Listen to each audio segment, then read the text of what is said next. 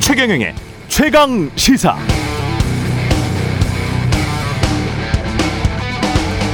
네, 지난 주말 BTS 10주년 축제가 한강 공원에서 열렸습니다. BTS는 노래도 멤버도 좋지만 가사가 참 좋은 것 같습니다. 많은 가사들이 철학적인데요. 그 중에서 Louder Than Bombs, 폭탄보다 더 크게라는 노래 가사 일부 소개해 드리겠습니다. 내 삶을 포기하지 마. 난 여기 서서 기도해. 더 나은 날이 오기를. 매일이 미군 같아? 여기가 내가 있어야 할 곳이 맞을까? 나의 길은 어디에 있단 말인가? 계속 흔들리는 땅. 홀로 무너지는 침묵. 폭탄보다 더 큰 소리. 예. 너에게 말해주고 싶어. 어둠은 말야. 어디라도 있단 걸. 두려워 마라. 어떤 밤이 날 삼켜도 난 포기하지 않아. 널 위한 싸움. 우린 빛날 거야. 영어로 되어 있는 건 우리말로 바꾸어서 전해드렸습니다. 좋죠? 어둠은 말야 어디라도 있단 걸. 두려워 마라. 어떤 밤이 날 삼켜도 난 포기하지 않아. 특히 요즘 가사 이 부분에 큰 위로를 받을 분들 아마도 공영방송 언론인들 포함해서 사회 각 부분에 많을 것 같습니다. 네, 안녕하십니까. 6월 19일 세상에 이익이 되는 방송 최경령의 최강시사 출발합니다. 저는 KBS 최경령 기자고요. 최경령의 최강 시사 유튜브에서도 실시간 방송합니다. 문자 참여는 짧은 문자 50원, 긴 문자 100원이 드는 샵 9730 콩오플 무료고요. KBS 일라디오 채널 정치, 경제, 사회, 문화 등 다양한 명품 콘텐츠가 있습니다. 구독과 좋아요, 댓글 많이 부탁드리고요. 오늘 최강 시사 노정 갈등에 대해서 어, 경선의 김문수 위원장 나오고요. 정치본대 최재성 전 청와대 정무수석 경제합시다 김영희 교수 만나보겠습니다.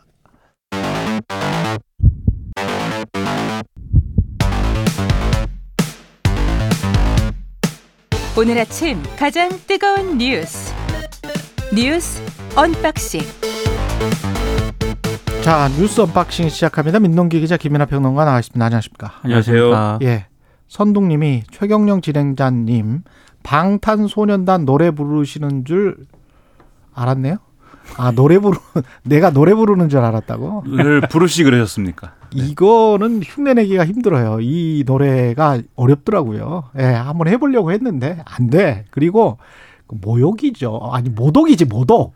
예, 신성 아닙니다. 신성 모독입니다. 그런 거 아닙니다. 하면 안 돼요. 우리가. 대중 가수, 대중 가요는 네. 더 많은 사람들이 불러주고 더 많은 사람들이 사랑해 주는 것이 중요한 것이지. 예. 네, 그 모독이나 이런 것이 아니라고 저는 생각하고요. 근데 가사는 진짜 좋은 것들이 많더라고요. 노래 안 부르신 건 잘한 것 같습니다. 예, 그렇죠. 맞습니다. 예.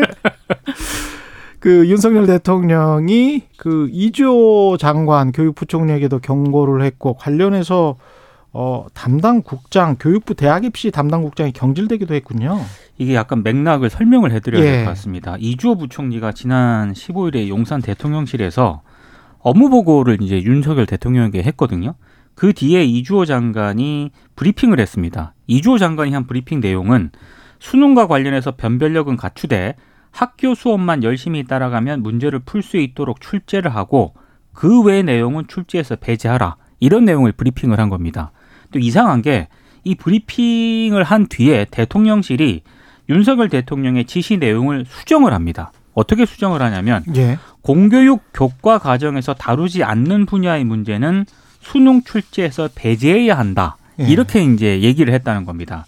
그러니까 한마디로 대통령실의 설명은 윤 대통령의 지시는 입시 불공정 문제 개선에 초점이 맞춰져 있었는데 음. 이주호 부총리가 이걸 전달하는 과정에서 잘못 브리핑을 했다. 그러니까 수능 난이도 문제로 변질이 됐다.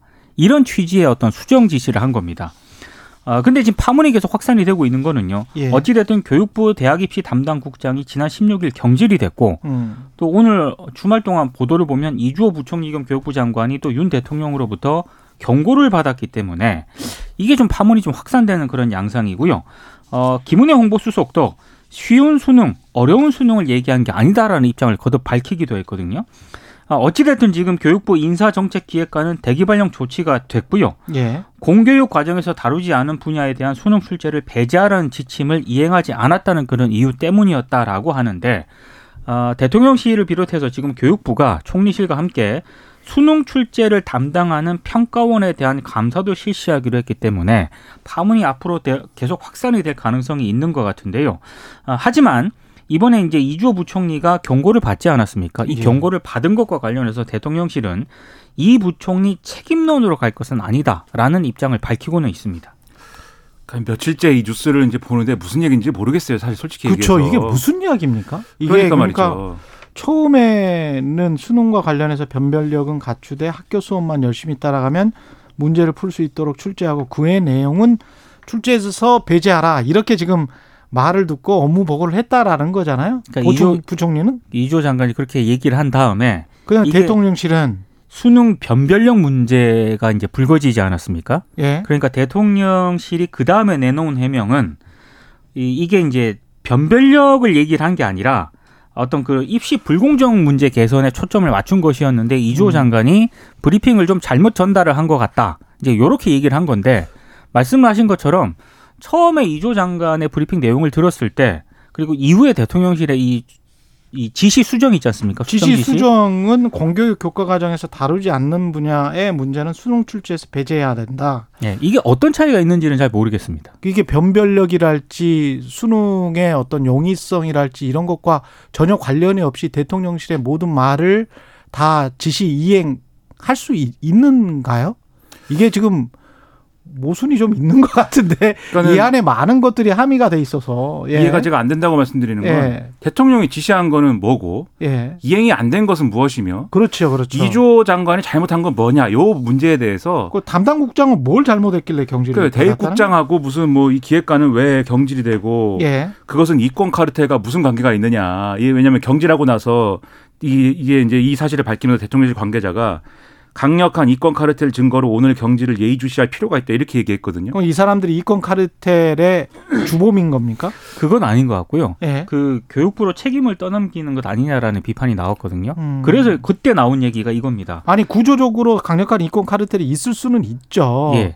근데 이것과 담당 국장과 정책기획관의 대기 발령 경질이 그러니까 대통령실이 무슨- 무슨 정확한 연관이 있는 건지. 기자들에게 예. 브리핑한 내용에서 유추해 볼 수 있는 건 윤 대통령이 관련 지시를 한 게 지난해 하반기인데 예. 교육부가 그동안 아무 이행을 하지 않다가 대통령실가 갑자기 나온 것처럼 한 게 문제다. 그래서 이제 장관은 경고를 받고 담당 국장은 뭐 이렇게 예, 경질이 되고 뭐 이런 차원인 것 같습니다. 그러니까 문제가 모르겠네요. 음. 지시된 게 이행이 안 된 것에 대한 문제인지 이주호 장관이 브리핑을 잘못한 게 문제인 건지 얘기를 안 해야 될 거를 한 게 문제인 건지 여러 가지 의문이 드는 게 왜냐하면 일단 이주호 장관이 브리핑을 한 내용은 어쨌든 학교 교육을 열심히 받으면 수능 잘 풀 수 있게 해라 이렇게 얘기했다라는 거고 근데 대통령실의 해명 그게 아니라 공교육 과정에서 배우지 않은 걸 문제로 내지 마라 이렇게 얘기했다는 건데 이게 대통령이 주장하는 바가 있어요. 뭐냐면 학교 교육이라고 하는 건 예를 들면은 뭐 여러 형태의 학교가 있지 않습니까? 네. 과고, 외고, 그다음에 뭐 공고, 상고 여러 가지 있는데 음. 그 학교들이 배우는 내용이 다 다른 것이고 또 교과서마다 다르고 뭐 이럴 교과서가 텐데 마- 많이 달라요. 그렇죠. 예. 그걸 다 뭐 이 고려하고서 뭐 학교 교육에서 배운 대로 해라라고 하면은 이상한 것이고 그러니까 음. 우리가 얘기한 건 공교육 교육 과정이다 이렇게 얘기를 하는 건데 음. 근데 수능과 관련된 수능 문제 출제와 관련된 걸로 이 사안을 이해를 하면 그거 다르지 않은 얘기입니다. 다르지 않은 얘기고 그리고 윤, 윤석열 대통령의 어떤 교과서로 배운 사람은 저 다른 교과서로 배운 고등학생들에 비해서 만약에 자기 교과서로 나왔으면 좀 쉽게 어, 출제 출제됐다고 믿겨질 것이고 다른 교과서로 나왔으면 어렵다라고 느껴질 거 아닙니까? 근데 그런 네. 그게 이제 그래서 잘못 전달했다라고 하는 거지만 그 교과서들도 다 공교육 교육 과정 내에서 존재하는 그렇죠. 것이고 예. 그다음에 이제 지금 윤석열 대통령이 크게 문제 삼는 것은 지난주에도 말씀드렸는데 소위 말하는 비문학 지문, 융복합 지문 뭐 이런 거예요. 그래서 아. 이게 국어 문제인데 과학이나 수학과 관련된 지식이 여러 가지로 이제 표현되어 있는 그러한 지문을 읽고 이 지문에서 이 예를 들면은 아닌 것을 골라라 이런 식으로 문제를 음. 내는 이런 형태의 문제는 그게 문제다. 왜냐하면 이거는 학교에서 가르치는 내용이 아니기 때문에 학원에서 따로 배워야 된다. 그러니까는 사교육이 어, 지금 막 커지는 것이다 이 주장인데 그런데 이 교육 과정, 공교육 교육 과정이라는 범주는 예를 들면은 덧셈, 뺄셈, 곱셈, 나눗셈 이런 식의 챕터별로 뭐 주제별로 있는 것이기도 하지만 어떤 능력별로도 있습니다. 예를 들면 이해력, 추론 능력, 뭐 논리력 이런 것도 교육 과정이잖아요. 그러네. 그리고 이런 지식을 암기해서 외운 것이 아닌 논리력, 추론, 추론력 어떤 뭐 이런 것들은 음. 어떻게 평가할 거냐의 문제에서는 그러네. 그런 문제도 나올 수 있는 거죠. 사전 지식이 없는 상태에서 자율성의 주어진- 측면이 있네. 그렇죠. 주어진 네. 지문만 가지고 그걸 테스트하는 문제도 있을 수 있는데 다만 이게 변질이 돼서 입시제도하고 연관돼서 이게 이른바 킬러 문항이라고 요즘에 불리지 않습니까? 그러니까 이 수능 예를 들면 시험의 비중이 크게 늘어났으니까 이 시험의 변별력을 늘리기 위해서 어려운 문제의 역할을 하는 그러한 문제로 변질된 측면이 분명히 있어요. 근데 그런 얘기를 그래서 하려고 하면 대통령이 최소한 대통령 정도의 어떤 그 어떤 고위급에서 나올 얘기라고 하면은 그러면 입시제도 전반을 손질하는 방향의 어떤 예고를 음. 하면서 얘기가 나와야 되거든요. 그래 대학 입시의 그 자율화 논쟁하고도 좀 부딪힐 것 같아요. 대학이 자율적으로 출제할 수 있다 뭐 이런 이야기하고도 그래서 수능을 자격 시험처럼 하고 대학에서 또 알아서 뭐 시험 그렇죠. 봐라 뭐 이런 거하고도 또 연결될 수가 있기 때문에 딱 수능 하나의 문제로만 보기는 너무 단순화시키는 것 같습니다. 그래서 이제 의심스러운 것은 아, 네. 음. 대통령이 첫째 교육 개혁을 하겠다고 얘기를 했지만 지금 구체적인 컨텐츠가 준비가 안 되다 보니까 이런 돌발적인 언행이 나온 거 아니냐 이 생각이 하나가 들고 예.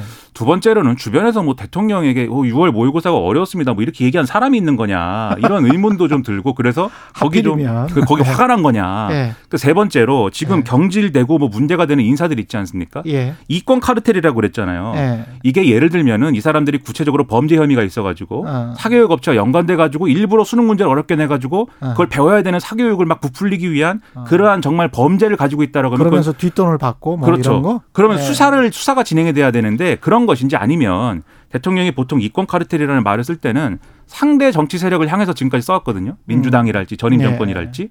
그러면 또 공교롭게도 이번에 경질된 사람이나 지금 문제가 되고 있는 이 평가원 원장이나 이런 사람들은 전 정권 인사다 이렇게 분류가 돼요. 아, 그러면 이게 그렇습니까? 떡본 김에 제사 지내는 거냐 뭐 이런 의문도 있고 그래서 이 발언이 계속 일파만파가 되고 있기 때문에 예. 오늘 안 그래도 이제 당정 협의를 진행할 것으로 예상이 됩니다. 예. 이런 거 말고 수능 문제의 어떤 구체적인 형태가 문제다 이런 거 말고 교육 개혁을 근본적으로 어느 차원에서 음, 어떻게 실시할 음. 것이냐 사교육 부담을 어떻게 경감시킬 거냐 그렇죠. 수능 얘기가 아니라 거기에 초점을 맞춘 대책으로 빨리 전환을 해서 이 혼란을 잠재우자 이렇게 말씀드립니다. 이게 약간 기시감이 드는 게요. 69시간. 69시간뿐만 아니라 예. 교육부에 국한해서 언급을 하면 예. 이게 지난해에도 그 취약 연령 1년 앞당기는 문제 음. 이거를 지금 신속히. 강구하라고 지시를 했거든요. 그랬었죠. 그래서 교육부가 다섯 살 입학 이거를 추진을 하다가 교육부 워낙에 장관. 이제 반발을 받으니까 그렇죠. 그때 책임을 진 사람은 박순애 전 교육부 장관이었습니다. 교육부 장관이 잘렸죠. 그 그때. 이번에도 예. 좀 비슷한 거 아니냐라는 지적이 나오는 거죠.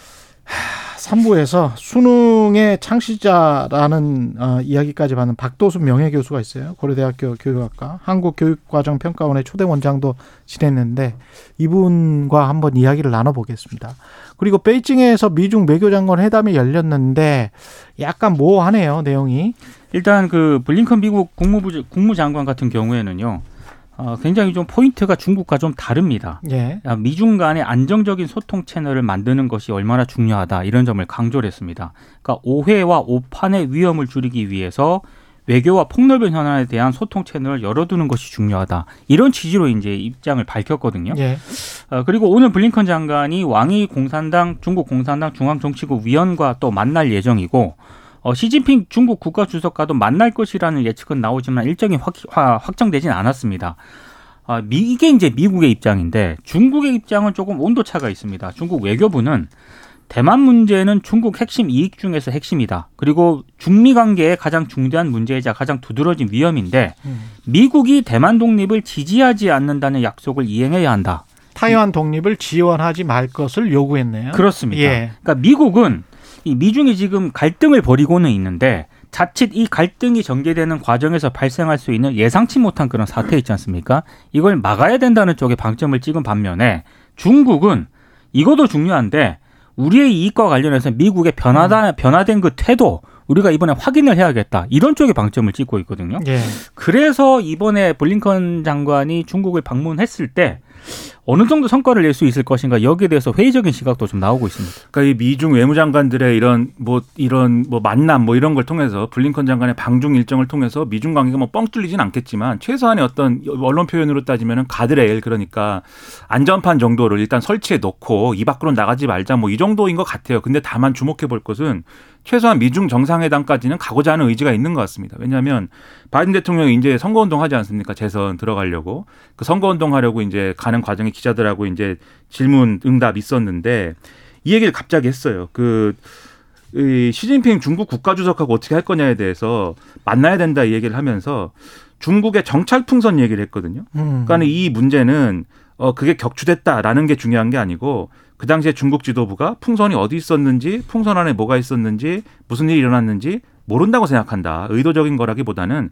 당황스러운 일 아니겠느냐 이렇게 얘기했습니다. 이게 무슨 뜻이냐면 원래 미중 간의 이, 이, 이 미중 관계 관리를 위해서 이 미중 정상회담 하기로 했었거든요. 지난해 11월 달에 G20 이 정상회의에서 양국 간의 소통을 계속하자 이 얘기를 했는데 지난번에 정찰 풍선이 갑자기 중국제 정찰 풍선이 미국 상공에 나타나면서 2월에 예. 그렇죠. 이게 이게 정체가 뭐냐, 군사 정찰 목적이냐, 어떤 날씨 관측이냐 이런 걸 놓고 양국이 대립을 하면서 이 협력 기조가 깨진 거거든요. 근데 바이든 대통령이 그 변수를 글쎄 뭐 그거는 좀 돌발 상황이었던 것 같아 음. 이렇게 축소시켜 버린 거지 않습니까? 그렇죠. 만약에 이게 계속 중심 변수였으면 이 문제 안 풀리면은 미중 간의 대안 어렵다 이렇게 음. 됐을 텐데 바이든 대통령이 치워버렸기 때문에 그럼 이제 미중 정상회담 할 수 있는 어떤 이 어떤 상황이 이제 만들어지는 거죠. 물론 그 정상회담에서 뭐가 또 뻥 뚫리지는 않습니다. 음. 다만 그걸 통해서 외교적으로 이 상황을 관리하는 게 가능해지기 때문에 이런 부분에서 사실은 우리도 외교 전략이나 이런 거에서 영감을 좀 얻을 필요가 있지 않나 이런 생각이 듭니다. 예.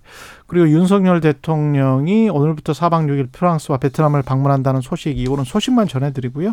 추경호 부총리가 KBS 의료진단에 출연해서 라면 가격을 좀 내렸으면 좋겠다 이런 말을 했습니다. 그러니까 기업들이 국제 밀 가격 상승을 이유로 지난해 9월과 10월 가격을 많이 올렸는데 예. 지금은 밀 가격이 1년 전 대비 약 50% 정도 내렸기 때문에 다시 적정하게 가격을 내렸으면 하는 바람이다. 이렇게 얘기를 했습니다. 그러면서 정부가 하나하나 개입해 원가 조사를 하고 가격을 통제하는 건 바람직하지 않다면서도 소비자 단체에서 적극적으로 나서서 압력을 행사하면 좋겠다. 이런 얘기를 했거든요. 음. 그러니까 사실상 내려달라고 이제 얘기를 한 것으로 보이는데. 예. 업계들 고민이 상당히 좀 깊어질 것 같습니다. 뭐 삼양식품은 조만간 라면 가격 인하를 위한 검토에 들어간다라고 하고요. 라면 1위 기업이 농심이지 않습니까? 그렇죠. 지금 다각도로 검토하겠다라는 입장을 밝히고 있기 때문에 음. 라면 업계가 내리게 되면은 또 여러 가지로 좀, 좀 다른 업계도 내리지 않을까 싶습니다. 농심 주가가 한참 많이 올랐었는데 맞습니다. 좀 내리겠군요. 네. 라면 라면을 네, 그 뭐 많이 먹는 저 같은 사람 입장에서는 라면값 내리면 좋죠. 예. 그러니까 라면을 막 뭉치로 막 사는데 네. 가격이 내리면 이제 가계 부담이 덜어지고 좋을 것 같은데 다만 이제 밀 가격이 떨어졌으니까는 이 이제 라면 가격을 이제 아, 내려라. 내릴 수 있다 음. 이렇게 얘기하는 거는 사실 경제적인 어떤 원리로 보면은 잘 납득은 안 될 수 있습니다. 그러니까 이 라면 업계나 이런 데서 하는 주장이 있어요. 왜냐하면 라면을 밀가루만 갖고 만드는 건 아니잖아요. 음. 그 예를 들면은 아주 단적이냐만 이 밀가루가 말씀드리면 주 재료잖아요. 근데 그쵸. 다른 원재료 네. 가격은 그쵸. 그대로 오른 상태거든요. 그대로 오른 상태다. 밀을 밀로 이제 면을 만들어 가지고 팜유에다 튀기지 않습니까? 예. 예를 들면 팜유라고 하면은 당장 예. 우리가 아, 팜유는 또 그렇죠. 어, 지난해에 뭐 인도네시아입니까 어딥니까 그 맞아. 주로 거 주로 이제 공급을 하는 데서 예. 그게 여러 가지로 코로나나 이런 것들이 엮, 엮, 엮이면서 막이 이 수출과 관련돼 가지고 막 국내 소비를 금지시켜 버리고 이런 일들이 있었지 맞아 않았습니까? 맞아. 예. 그런 것까지 고려해 보면은 그런 가격 인상 요인이나 이런 것들이 있기 때문에 밀 가격이 내렸다고 해서 아마 내리기는 좀 어려울 건데 음. 다만 이렇게 품목별로 접근하는 것보다는 그래서 어쨌든 경제 부총리 수준에서 우리 KBS에 나와 가지고 이렇게 많은 말씀을 하시니까는 또 그런 얘기를 한 것이기도 하겠지만 경제 부총리 수준에서는 좀 더 총체적으로 좀 이런 물가 문제라든가 지금 앞으로 상저하고라고 그랬는데 그런 상황들 어떻게 된 것이냐. 물론 정부는 뭐 저점을 이제 지났다고 판단하고 있다는 보도가 있습니다만 그런 것들 을 어떻게 판단할 거냐를 좀 더 얘기해 주는 게 좋지 않았을까. 그런 생각이 좀 드는 거죠. 자유시장 경제 주창주의자들이라고 본인들을 다 포장을 했었는데 하는 맥락들이나 그 하는 건건들을 보면 기존의 포퓰리즘과 뭐가 다른지 예, 거기에 관해서는 또 이상해요. 모순된 게 굉장히 좀 많아요. 예. 모르겠습니다. 원칙이 뭔지는 잘 모르겠네요. 뉴스 언박싱 민동기 기자 김민아 평론가였습니다. 고맙습니다. 고맙습니다. 예, KBS 1라디오 최경영의 최강시사 듣고 계신 지금 시각 7시 39분입니다. 오늘 하루 이슈의 중심. 당신의 아침을 책임지는 직격 인터뷰. 여러분은 지금 KBS 1라디오 최경영의 최강 시사와 함께하고 계십니다. 네, 한국노총의 경산호위 불참으로 노정 갈등의 골이 좀 깊어지고 있는 것 같은데요. 해소할 돌파구 경산호위 김문수 위원장과 이야기 나눠보겠습니다. 안녕하세요, 위원장님. 네, 반갑습니다. 예, 전화 인터뷰는 종종 했는데 처음 뵙는 거는 직접 뵙는 거는 처음인 것 같습니다. 그렇죠? 예, 예. 반갑습니다. 예, 시간 내주셔서 감사드리고요. 네, 일단 경산호위 활동을 중단을 선언한 상태인데 노총이 네. 뭐 곧 돌아올 것 같습니까? 지금 상황은 어떻게 판단하고 계십니까? 뭐 저는 잘 될 걸로 보고 있습니다. 음, 노총은 법률적으로도 이 경제사회 노동위원회에 참여해야 마땅하고요. 예. 또 어, 노총이 가지고 있는 사회 경제적 위치 자체가 워낙 막중하기 때문에 예. 당연히 책임 있는 노동조합 우리나라의 역사도 가장 오래되고 제1의 노총으로서 당연히 참여해야 된다고 봅니다. 그럼 노총 입장에서 경산노위에 돌아오기 위해서 뭐 정부 쪽이나 경산노위 쪽에 위원장님께 뭐 요구하는 거랄지 뭐 이런 게 있나요 구체적으로? 뭐 우리한테는 요구하는 것이 없습니다. 왜냐하면 예. 노총 위원장이나 총장이나 여러분들이 이야기를 하셨지만 음. 경제사회노동위원회가 뭐 어, 한국노총 간부를 어, 뭐 두들겨 패서 어, 어떤 어 뭐그 치료를 받아야 되는 이런 네. 일이 없고 예. 경찰과의 충돌 관계였습니다. 음. 그래서 그 부분을 경제사회노동위원회에 불참한다는 거는 음. 사실 이게 인과관계가 안 맞는 이야기죠. 음. 근데 정부 쪽 사이드에 어떤 뭐 사과나 뭐 이런 게 있으면 자연스럽게 돌아갈 수도 있을 것 같은데 뭐 혹시 그런 움직임이 있는지 그것도 좀 궁금하네요. 정부가 사과를 하는 것은 예. 안 맞고 왜냐하면 법치주의 노동 개혁을 지금 윤석열 대통령이 하지 않습니까? 예. 그 일, 노동조합이나 누구라도 어, 법에 맞게 해야 된다. 사장도 마찬가지고 노도 마찬가지다. 예. 그래서 법에 어긋나는 도로교통법도 위반하고 여러 가지 부분에서 어긋나는 부분을 한 것을 경찰이 어, 그 불법 행위를 어, 처리하는 과정에 일어났기 때문에 음. 사과한다는 것은 음. 맞지 않겠습니다. 물론 아, 그렇게 어, 노총의 금속노련 사무처장이 다쳤다. 예. 이런 부분에 대해서 안타깝게 생각하지만 예. 사과를 해야 될 문제는 아니라고 봅니다. 그, 그, 약간 좀 과잉 진압이었다 이런 생각은 안 하시고. 과잉 진압이 아니라 실제로 예. 노총 간부 저도 잘 아는 김준영 어, 금속노련 아, 잘 알- 사무처장인데요. 잘 아, 부천 출신이죠. 아, 예. 저는 아주 전에부터 잘 알고 있는 분입니다. 그렇군요.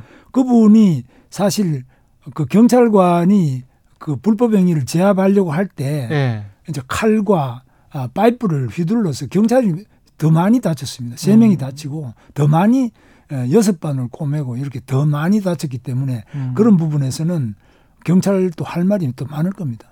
민주당 쪽에서는 위원장님 발언이 폭력 진압을 용인하는 것이다. 용인했다. 뭐 이러면서 사퇴 요구까지 하고 있는데. 그 폭력이라는 것은 예. 누구든지 쓰면 안 되는 겁니다. 누구든지 그런데 쓰면 안 된다. 경찰관이 아, 이 불법 행위를 하는 사람의 폭력을 진압하는 과정에서 음. 이런 안타까운 일이 일어난 것이지 뭐 폭력을 행사하려고 했던 것은 아니라고 저는 생각합니다. 그렇군요.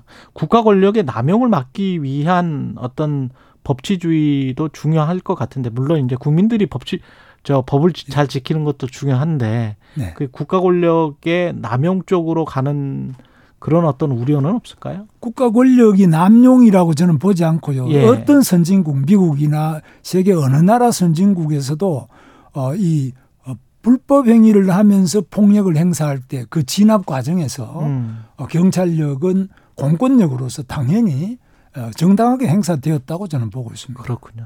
노동에 대한 탄압은 아니다. 정당한 공권력의 행사다 이렇게 지금 말씀을 하고 계시는 뭐 노동조합을 탄압한 거하고는 조금 다릅니다. 예. 노동조합이라고 해서 치외법권 지역이다. 예. 노동조합은 불법을 해도 된다. 이런 것은 아, 이제 안 맞겠습니다. 근데 전반적인 어떤 정서라고 할까요? 네. 이성적인 거는 아닌 것 같습니다만은 그 어, 새 정부가 들어오면서 어떤 노동자에 대한 혐오를 사회적으로 조장하고 있는 것 아닌가. 그게 이제 건폭 발언이랄지 뭐 이런 것들을 네. 통해서 어, 어떻게 보면 분명히 그런 일이 있었을 수 있죠. 그런 일탈적인 것들을 전반적으로 노동자들이 다 그런다. 아, 그리고 이거는 이쪽은 엄정 수사를 해야 된다. 모든 악의 근원이 노조 때문이다.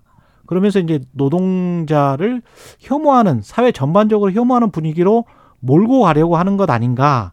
이런 우려 같은 게 노동계에서 있는 것 같아요. 그런데 그 점은 예. 1987년 노동자 대투쟁이 일어났죠. 예. 사실 그 동안에 에, 산업화 과정에서 수십 년 동안 노동자들의 기본권이 억압이 되어 왔습니다. 예. 그리고 어, 공권력이 지나치게 어, 국민의 헌법적인 기본권을 제약했던 게 사실이죠. 어. 그때 87년 이후에는 오히려 이게 폭발하면서 민주화 대투쟁과 노동자 대투쟁 이후에는 노조가 오히려 약자니까 법을 좀 어겨도 된다. 또 노조는 다수니까 300만이나 되는 조직된 어, 부분이니까 뭐 이거는 정치권에서도 여러 가지 표를 계산해서 건드리면 안 된다. 이렇게 돼 왔는 치해법권처럼 돼 있었는데 음. 이런 것을 윤석열 대통령 때는 이제 노동조합도 마찬가지로 법치 위에 서 있어야 된다. 이 음. 법치가 기본이다. 이렇게 지금 하고 있기 때문에 노동조합으로서도 좀 힘들기는 힘들 겁니다. 그러나 이 힘든 과정을 거치지 않고서는 어, 선진적인 노사관계가 불가능하다고 보고 있습니다.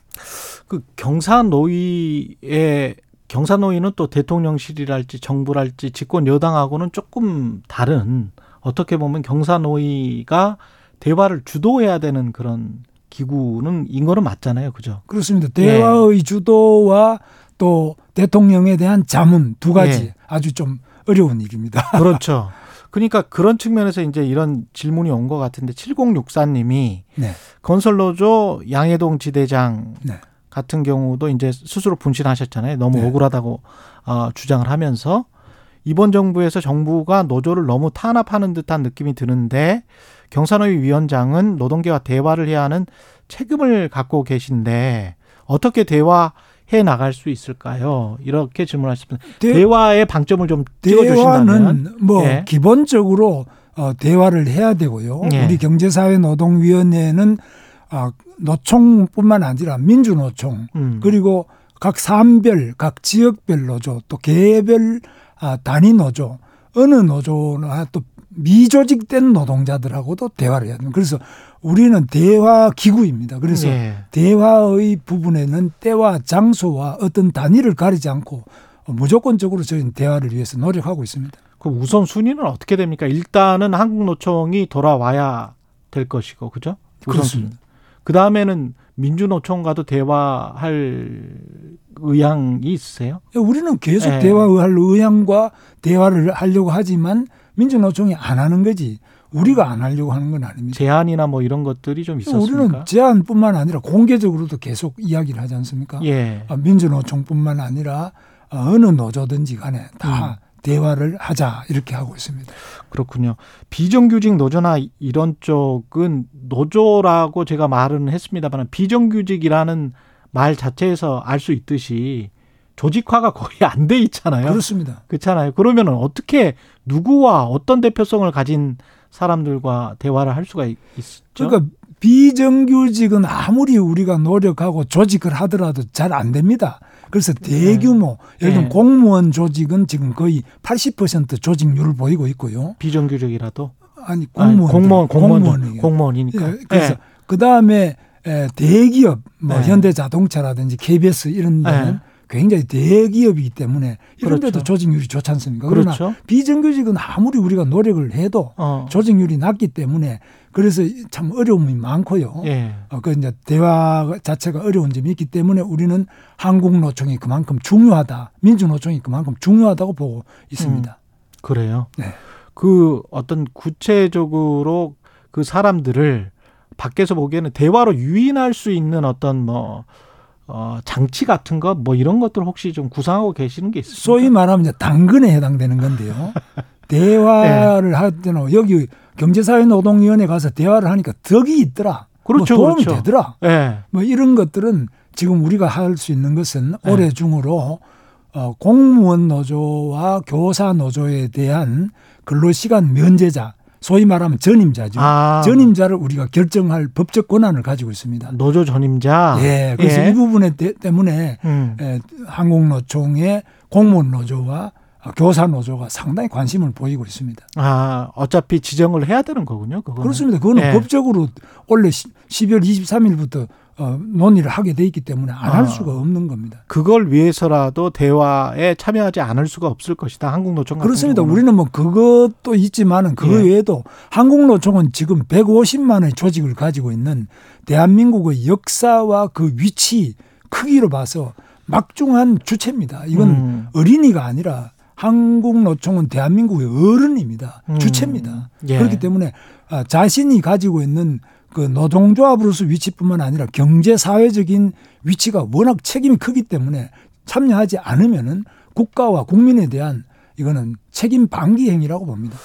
그리고 지난주에 대법원에서 불법 파업 노동자의 손해배상 책임을 개별적으로 따져야 한다 이 판결이 나왔지 않습니까? 그렇습니다. 이게 노란봉투법의 근거가 될 수 있다 이렇게 판단하는 측이 있더라고요. 예. 어떻게 보십니까? 어, 직접적으로 노란봉투법이라는 것은 노동조합법 2조와 3조를 개정하는 건데요. 예. 그 중에 일부 어 그 불법적인 파업에 대한 손해배상 책임을 노조가 얼마 가지고 그 어, 실질적인 조합원이 얼마를 할 거냐. 조합원 중에서도 책임이 많은 사람과 적은 사람 어떻게 할 거냐. 이런 부분에 대해서 음. 일정한 영향을 미치고 있다고 봅니다. 예. 그래서 이 대법원의 이번 판결 자체가 아, 바로 이 노란봉투법, 어, 노동조합법 2조 3조의 입법 직전에 어. 여야 간에 굉장히 문제가 되고 노사 간에 문제가 많이 되는 이 시점에 이 미묘한 판단을 했기 때문에 영향을 미치는 것은 사실인데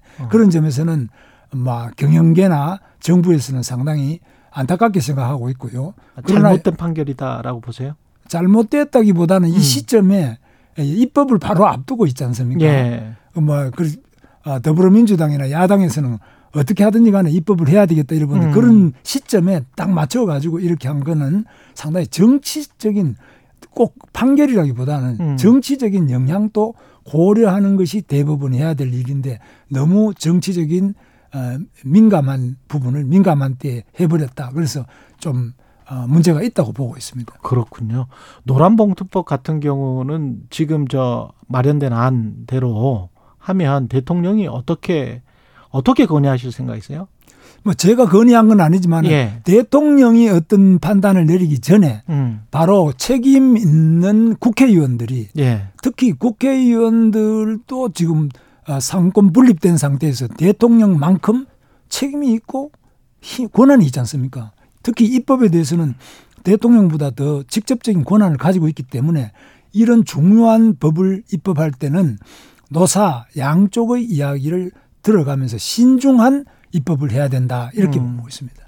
이거 노란봉투법 지금 같은 경우는 경영계가 아, 난색을 표하고 있고 반대 입장을 하고 있는데 그렇습니다. 위원장님은 어떻게 보시는지? 제가 봐서도 이 부분은 특히 노동조합법 2조의 사용자 규정 같은 것은 직접적인 계약을 체결 안 했는데도 음. 실질적인 영향을 미친다고 보면은 그 계약 안 했지만은 계약과 같은 해석을 하는데 이건 문제가 있죠. 아, 원청 원청 업체에 따지는 건 문제가 있다 그 말씀이신 거죠? 따지더라도 예. 실질적인 계약이라는 게 있는데 음. 계약의 명확성과 계약의 책임성을 뛰어넘는 예. 이런 해석을 가지고 계약을 하고 같이 취급하는 이건 안 되죠. 알겠습니다. 지금 저 내년도 최저임금 논의 중인데 업종별 차등 지급 과 네. 관련해서는 어떤 입장이신지로 궁금합니다. 뭐 입장을 저희가 가지는 건 아니고요. 예. 그 부분은 어, 금방 지금 쉽게 되기가 어려울 겁니다. 왜냐하면 이게 그래요? 관행도 있고 이렇기 때문에 예. 쉽지 않다고 봅니다. 아까 예. 그 노란봉투법 같은 경우는 결국은 대통령이 거부권을 행사해야 한다 이렇게 제가 알아들어도 될까요?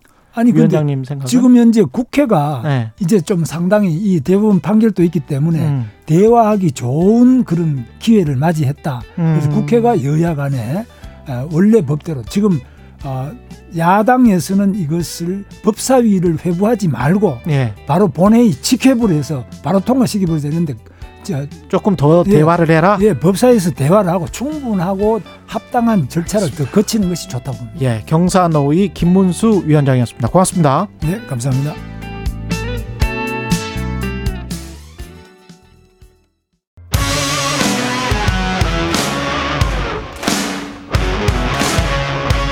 오늘 하루 이슈의 중심 최경영의 최강 시사.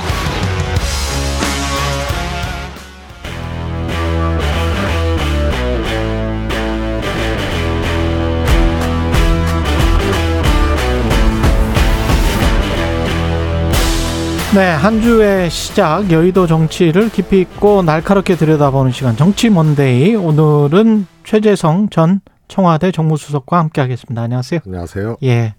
지금 뭐 윤석열 대통령이 갑자기 수능 이야기를 해서 공교육 교과 과정에서 다루지 않는 문제는 수능 출제에서 배제해야 된다. 이게 근데 수능 난이도를 의미하는 것은 아니다. 그런데 교육부 대입 담당 국장이 경질되고 뭐 기획관은 이게 지금 대기 발령된 것 같고요. 이게 왜 이런 일들이 이렇게 진행 급박하게 진행돼야만 했던 그런 어떤 모종의 상황이 있었던 겁니까? 우선은 지금 예. 대통령 대통령실 발언 음, 최근에 일련의 이 입장 이런 게 일단 난해하잖아요. 예, 이해, 어렵더라고요. 이해 가 안 가잖아요. 이해가 잘 안, 안 뭔지 모르겠어요. 예. 변별력을 강화하자는 것인지 예. 어? 또 쉽게 내자는 것인지 그렇죠. 또 뭐 교육부 장관은 이 학교 수업 밖에서 출제 안 한다 그러고 예. 대통령실은 또 어, 교과 과정이라고 했다. 그리고 음. 변별력이라는 말을 빼먹었다. 음, 심지어는 오늘 작년에 이미 음. 이미 어 융합형 문제나 비문학 예. 출제는 하지 말라고 대통령이 비공개 지시를 했다. 이런 보도가 이제 좀 전에 나왔어요. 그러니까 이게 제가 보기엔 역대급 인스턴트 어, 요리가 대통령 발로 나온 건데 예. 이거를 마치 어, 이 그렇지 않은 것처럼 포장하다 보니까 예. 정상적으로는 이해하기 없는 말이 막 쏟아지는 거예요 지금.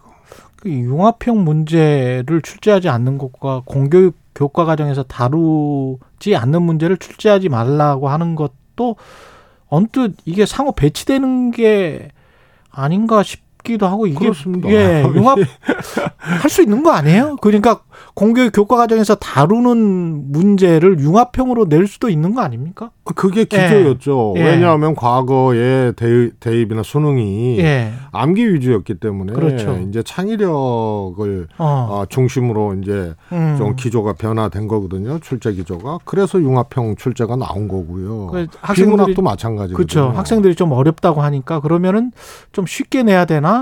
그럼 근데 변별력 문제는 또 아니라고 하니까 난이도의 문제는 아니라고 하니까 그러니까 이- 이거는 한 나라의 예, 이또 한 대통령 음. 또 대통령실 또 교육 당국 이게 한 나라에서 마- 말하는 얘기가 아니에요. 이게 최소한 복수 이상의 국가의 대입 기조 하고 마찬가지로 대한민국 한 나라에서 지금 예. 이게 나오고 있는 거죠. 그러니까 이게 앞뒤가 안 맞고요. 또 이게 이제 사고 사교육 시장을 이권 카르텔로 어, 이제 어떻게 보면 그 규정을, 규정을 한, 한 거- 거죠. 한 예. 거잖아요. 교육부하고 사, 그렇죠. 사교육 뭔가 시장을 있는 이거는 것으로. 엄청난 이거는 도발이거든요. 음. 예?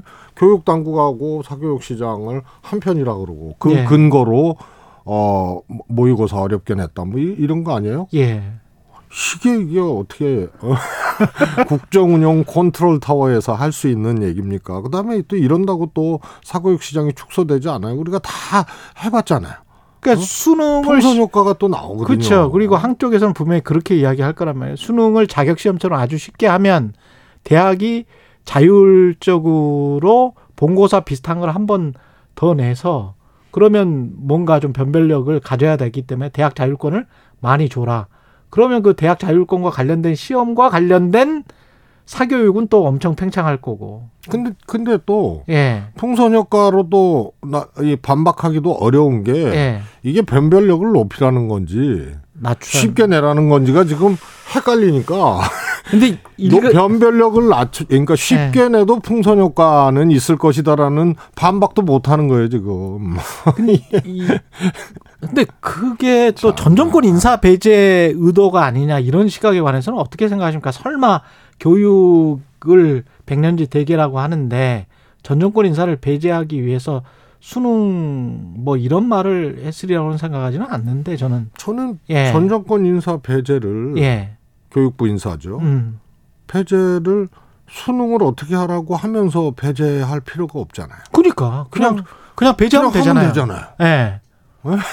그냥 경질시키거나 대기 발령하거나 아니면 정기 정기 인사에서 그냥 그렇습니다. 예, 빠지게 하면 되는 거 네, 아니에요? 그렇습니다. 예. 그래서 이거는 어, 이 수험생과 학생들과 학부모만 음. 어? 이 불쌍해지는 거예요.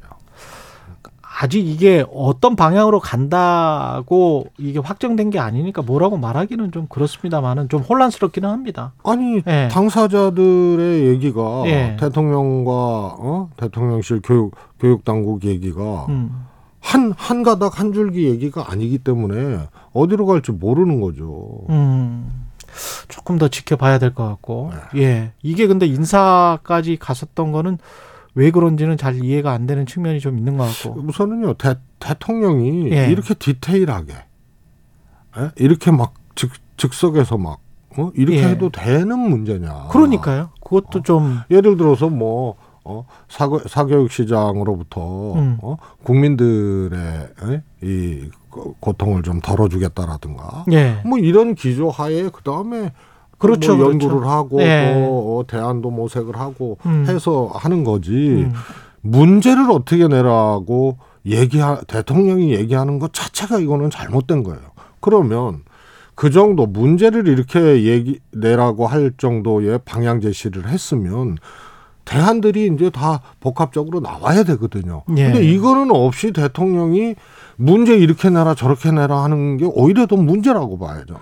근데 보통 대통령이라는 뭐 국가 뭐 원수라고 우리가 하니까요. 근데 그 대통령이라는 직위 자체가 큰 그림과 관련해서 어느 정도 디테일이 다 나온 거를 보고를 받은 다음에 큰 그림의 국정 비전이나 철학을 제시하는 그런 자리 아닙니까? 그러면 이거는 어떻게 해서 이렇게 순서가 된 거예요? 저는 대통령의 어, 스타일 예. 이걸 잘 봐야 된다고 봅니다. 음. 교육부 장관 처음에 아, 이 내정했다가 낙마했죠. 결국. 그렇죠, 그렇죠. 박순애, 박순애. 장관. 예. 뭐 해- 했다가 뭐 35일 만에 이제 음. 장관을 그만두게 됐는데 그때도 취하 연령 5세로 낮추는 문제를 음. 교육부 장관이 대통령한테 보고하고 대통령이 신속히 검토하라 그랬다고요. 맞아요. 그러다가 이게 문제가 되니까 교육부 장관 경질해 버렸잖아요. 그랬죠.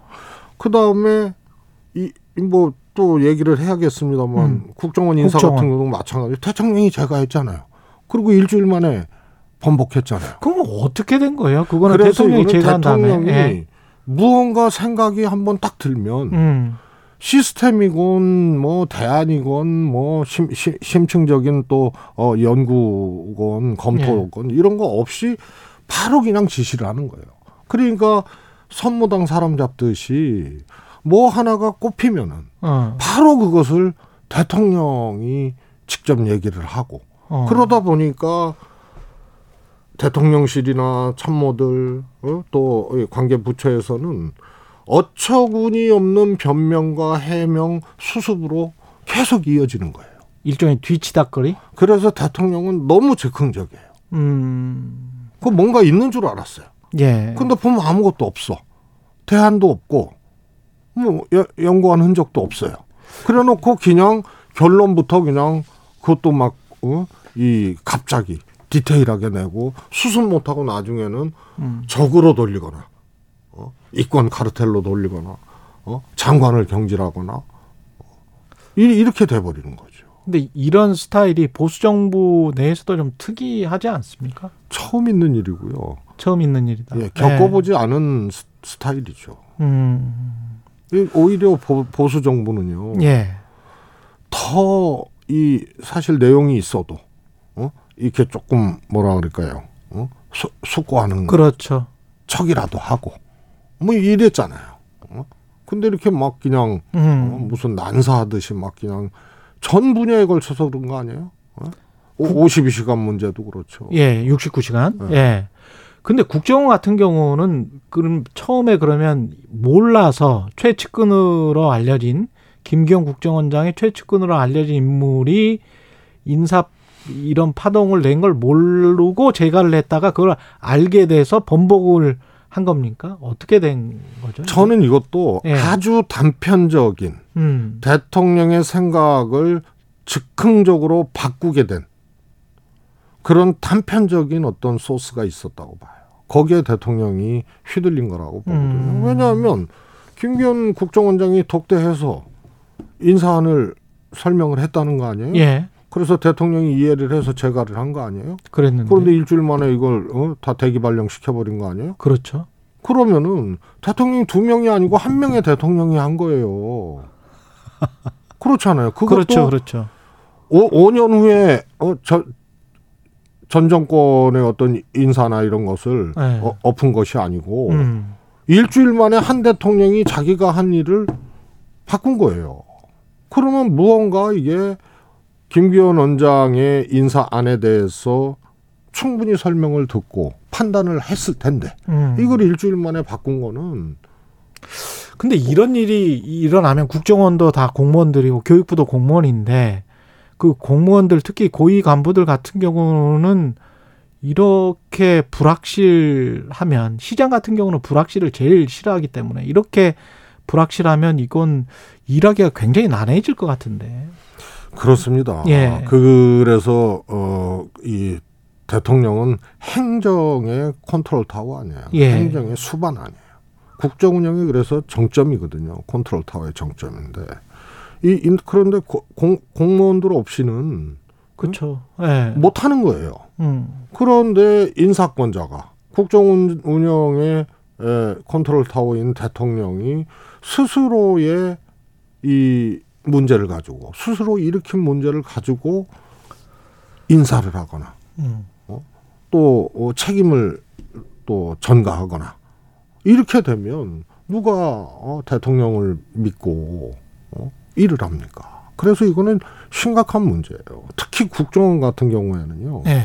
국가 안전보장의 최고 컨트롤 타워. 그렇죠.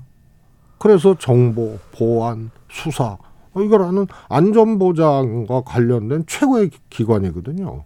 그런데 박지원 국정원장을 내칠 때부터 그건 뭐 당연히 바꿔야 되는데 최소한 다음 국정원장 지명하고 음. 그 다음에 청문회 거치고 바꾸는 겁니다. 그렇죠. 예. 그래야 공백이 없을 거예요. 음. 근데 하루아침에 바꿨거든요.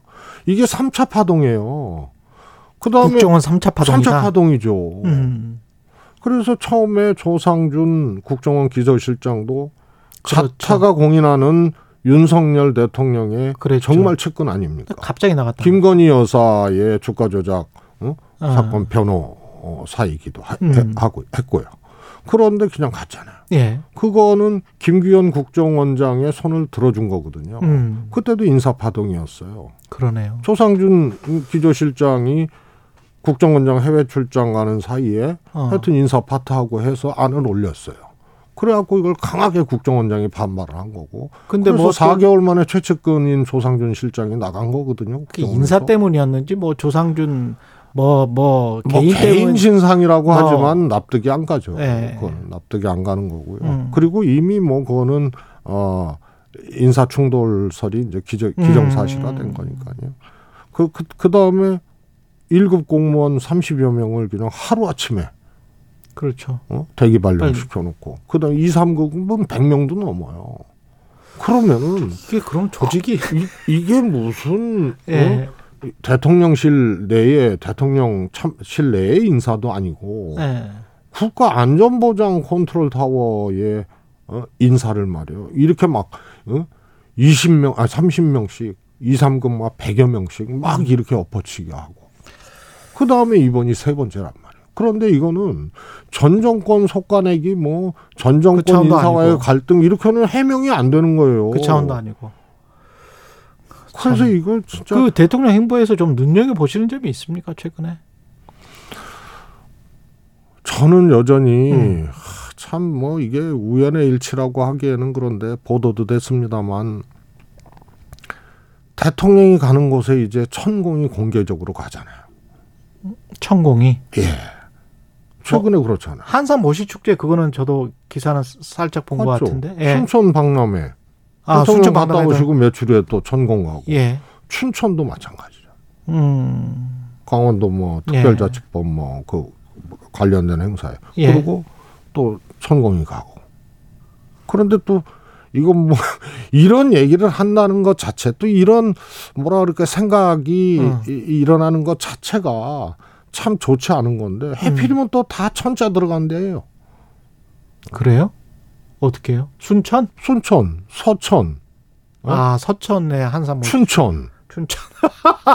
그, 아, 이건 너무 너무 아니 그러니까 너무 나간 것 같은데. 예. 근데 다음에 또 천자 들어가는데 똑같이 가게 되면 그거는 진짜 뭐 그러니까 이런 생각을 대, 자꾸 대천 뭐 이런 데. 자, 그래서 제가 한번 또 찾아봤어요. 예. 그랬더니 의외로 꽤 있더라고요. 천자 들어가는데요. 네. 아무래도 뭐 내천자 들어갈 수도 있고 뭐 하늘천자, 중에 들어갈. 수도 있고. 어, 그런데 주로 내천자죠. 예. 포천도 있고 뭐 포천 이번에 이제 합동 훈련 한 거야. 네. 뭐 원래 예정돼 음. 있었던 것일 테고요. 그다음에 뭐 영천도 있고 과천도 있고 인천도 있고 아이 우리나라에 그 뭐 천자 들어가는 데가 많으니까 우연의 일치겠죠, 뭐. 아 정말 예. 이, 이 아니 근데 그거는 좀 이상한 게 사람들이 저 대선 전부터 그렇게 이제 좀 눈여겨 봤으면 보통의 대통령실이나 청와대라면 당신은 좀 이제 조용히 있어라. 눈에 띄지 말아라. 그 대통령 업무와 관련해서 뭐 조금이라도 비춰지는 거는 좀 우리가 꺼려진다. 이렇게 말을 해야 되지 않을까요? 저는 대통령실이 음, 천공을 음, 고발해야 된다고 봐요. 예. 대통령을 팔잖아요. 그렇지 파는 것 같은 인상을 지금 주고 아니 있으니까. 본인이 멘토라 그러고요. 예. 그 다음에 천공 측에서 아예 공개적으로 김건희 여사가 전화가 오면 음. 유튜브로 어, 그 질문에 대해서 응답을 한다. 음. 이렇게 얘기를 하잖아요. 음. 그래서 대통령을 파는 거거든요. 그리고 이, 이분은 뭐 주식회사도 있고 하여튼 그냥 어, 영, 영리 행위를 하는 분이에요. 그러네. 그러면은 이거는 경고 차원이 아니고 그렇지. 사실과 다른 얘기를 하지 말아라. 예. 그런데 사실과 다른 얘기를 대통령실은 부인을 하니까 네. 사실과 다른 얘기를 한 거거든요. 대통령 입장에서 보면. 그렇지. 근데 그건 사인 간의 관계에서도 그거는 안 되는 거죠. 사칭을 해서 그렇죠. 어? 개인적인 활동을 한다든가 어. 개인적인 이득을 얻는 행위를 한다든가. 그래서 이거는 한 나라의 대통령을 멘토라 그러고 음. 대통령의 멘토라 그러고 음. 김건희 여사가 상의를 해오면은 유튜브로 대답한다 그러고 천공 측에서 말이야. 그러니까요. 만약에 그- 사실이 아니면 그건 그거는 조치를 해야죠. 그 그러니까. 냥 경고 뭐 하지 말아라 이런 차원이 아니죠. 그리고 서로 사실이라고 하더라도 그런 말을 막 떠들고 다니는 게 국정에 도움이 될 리는 없거든요. 근데 떠들고 다니는데 가만히 있잖아요. 그다음에 지금은 공개적으로 공교롭게도 그동안 뭐 여러 차례 있었잖아요. 어, 우리 이태원 참사 났을 때도 천공이 아이들이 저렇게 많이 희생된 게 예. 오히려 우리 뭐 세계에 알릴 수 예. 있는 뭐 그런 기회라는 말도 안 되는 소리를 했죠. 그 예. 다음에 뭐 무슨 뭐 어, 함부로 이렇게 조문하면 안 된다 해서 엘리자베스 양 조문도 이제 그런 썰에 음. 어, 휘말리고 막 했던 거 아니에요? 공교롭게도 그런 게 유튜브로 올라오고 막 그랬단 말이에요. 천공을 좀 단속해라. 예. 저는 거 이미 사칭했기 때문에 음. 대통령이 아니라고 부인을 하잖아요. 대통령 사칭을 한 거죠. 음. 그러면은 그는 조치를 그냥 경고 차원이 아니라 난 고발 안 하는 게 희한해요. 예. 그 다음에 어 저 뭡니까? 예. 어, 이 대통령 그 예. 관저 관련돼서 예. 용산 어? 네, 이 외교, 외교부 장관 어? 관사나 또 이 여기에 천공이 왔었다는 음. 얘기 있지 않습니까? 음. 이것도 천공이 빨리 수사를 받아야죠. 참고인 조사를. 그렇죠. 예. 그리고 아까 이런, 예. 이런 이런 정도의 사안인데 대통령실이 아무 조치를 안 해요. 아까 서천영 행사 같은 경우는 지금 말을 막 섞어서 했기 때문에 그때는 윤석열 김건희 여사. 그때는 김건희 여사가 음, 갔었던 그렇죠. 것이고. 그렇죠. 예. 그 마지막으로 그 해- 혁신 위원장 김은경 교수인데 어떻게 기대하십니까? 아니면은 어, 별 기대가 없습니까? 우선은 문재인 대표 당시에 예. 2015년도에도 김상곤 혁신위원장이 왔는데 음. 그때 소위 말해서 반문이라고 하는 민주당 내의 정치인들은 그 혁신위도 공격을 했어요. 음. 그리고 나중에 결국은 그때 아, 의원 하위 평가, 의원 평가제를 도입하고 시스템으로 하겠다 해서 어 20%는 공천 배제한다는 뭐 이런 이런 안에 대해서 강력히 비판하고 결국은 탈당했죠. 예. 그래서 그때도 그랬어요. 그런데 지금은 이 그럼에도 불구하고 김상곤 혁신위는 문재인 대표가 참견 안 하고 음. 전적으로 어, 이 혁신용 구성까지도 전권을 받고 예. 그러면서 괜찮은 혁신안들을 내놨어요. 어. 그러니까 어, 이 오히려 민주당이 상황 돌파하는데 어, 분당과 같은 사건이 일어났지만 음. 도움이 됐어요. 그래서 지지율은 오히려 어, 회복되고 막 이런 이런 과정들이었죠 그때 음. 어수선하고 막 예. 분당까지 가는 상황이었어도 그런데 지금은 이미 혁신위원장이 한번 내정됐다가 이제 음. 철회 사, 사이 이 사의를 표명해서 어 그렇게 실패를 하고 또 했기 때문에 우선 한번 이제 김이 빠진 상태죠. 음. 그 다음에 이제 소위 말해서 반명 비명 음. 간에 이 문제도 어 여전히 이제 이 평가가 다르고 평가가 다르다. 예. 예. 그러, 그러 면은 임팩트가 있어야 되거든요. 음. 그래서 향후에 이제 어떤 혁신안으로 어떻게 돌파를 할 것인가가 이제 음. 아, 바라 이. 주목해야 될 부분이지만 현재까지는 어, 혁신위가 이런 이제 갈등 또 상반된 평가 음. 이 속에서도 임팩트 있게 음. 또 혁신을 잘 할 수 있다. 이런 어, 현재까지는 신호를 못 준 것 같습니다. 그래서 한 번 꼬였고 예. 어, 임팩트 있는 신호를 못 주고 있고 음. 그래서 좀 여기까지. 지켜봐야죠. 예. 최재성 전 청와대 정무수석이었습니다. 고맙습니다. 감사합니다.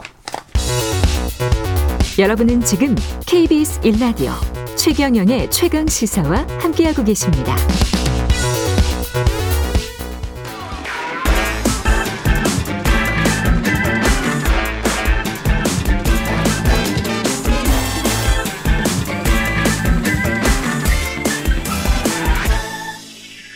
네, 최경영의 최강 시사 한 번 더 뉴스. 오늘은 정은정 장가와 함께하겠습니다. 안녕하십니까? 네, 안녕하세요. 예, 홍준표 대구시장과 대구 경찰청이 한판 붙었습니다. 네.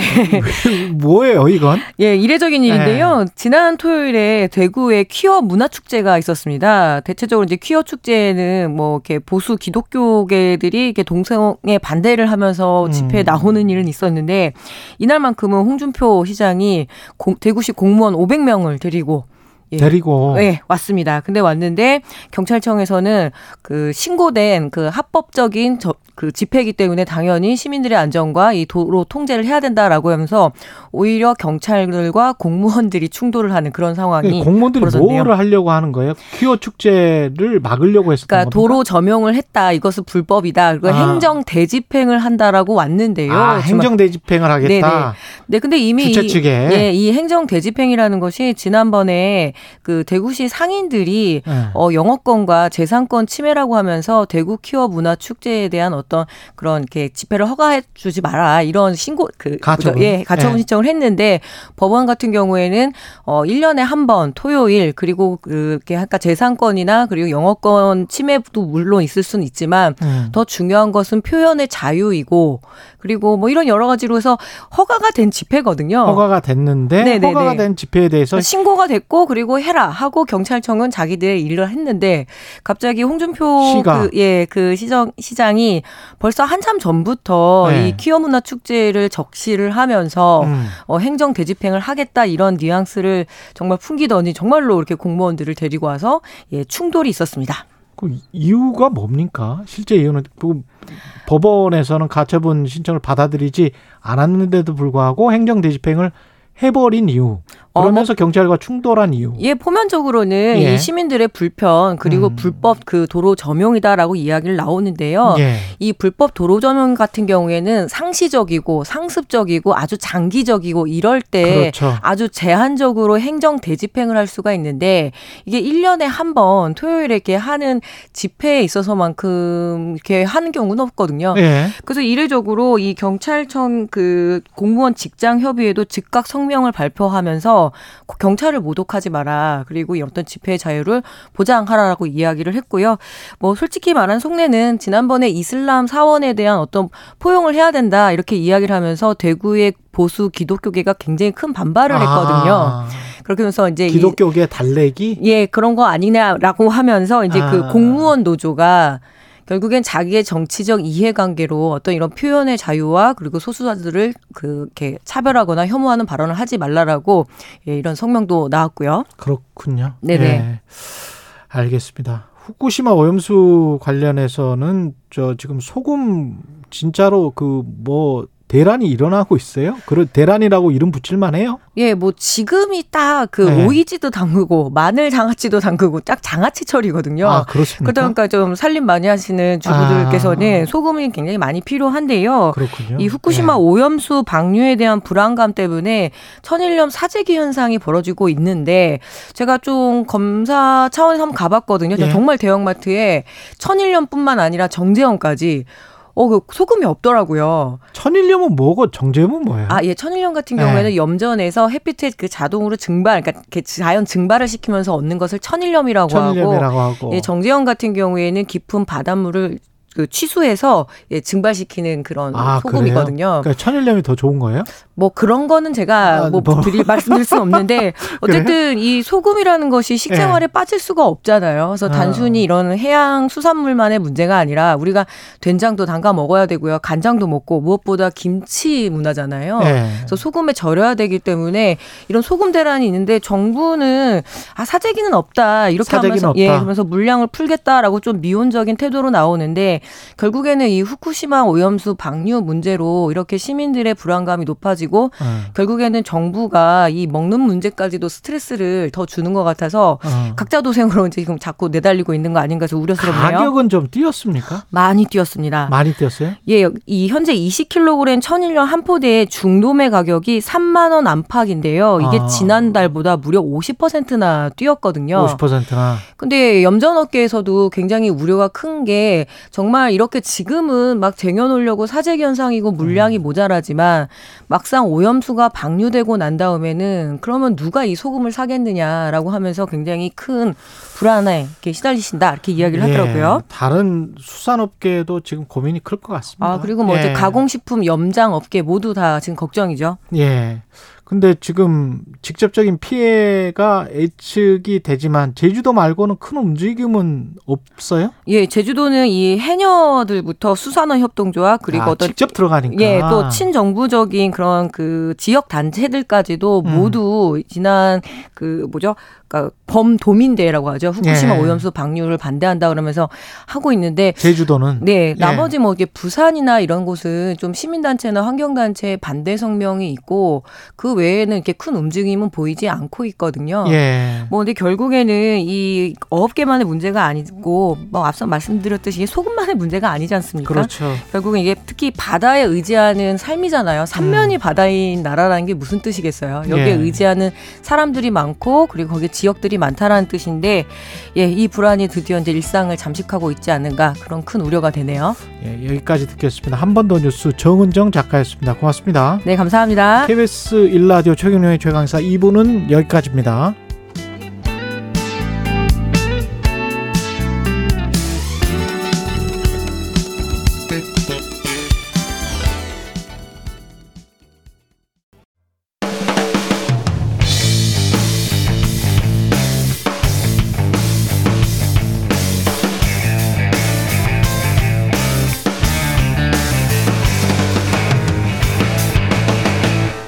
최경영의 최강 시사.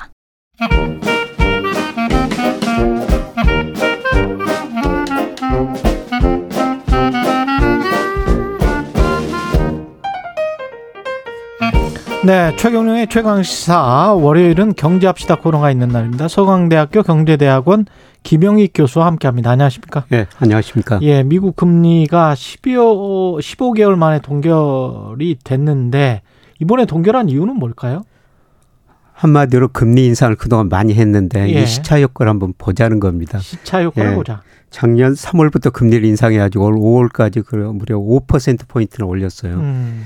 예, 금리를 올리면 제가 분석해 보니까 미국 소비자들이 한 12개월, 15개월 정도 시차를 두고 소비를 줄이기 시작하거든요. 예. 예, 그래서 지금 금리를 올린 지 1년이 좀 지났으니까 이 금리 인상 효과가 소비, 경제 성장, 예, 그다음에 금융 여건, 여러 가지 경제 여건에 어떤 영향을 미치는지 음. 한번 보자.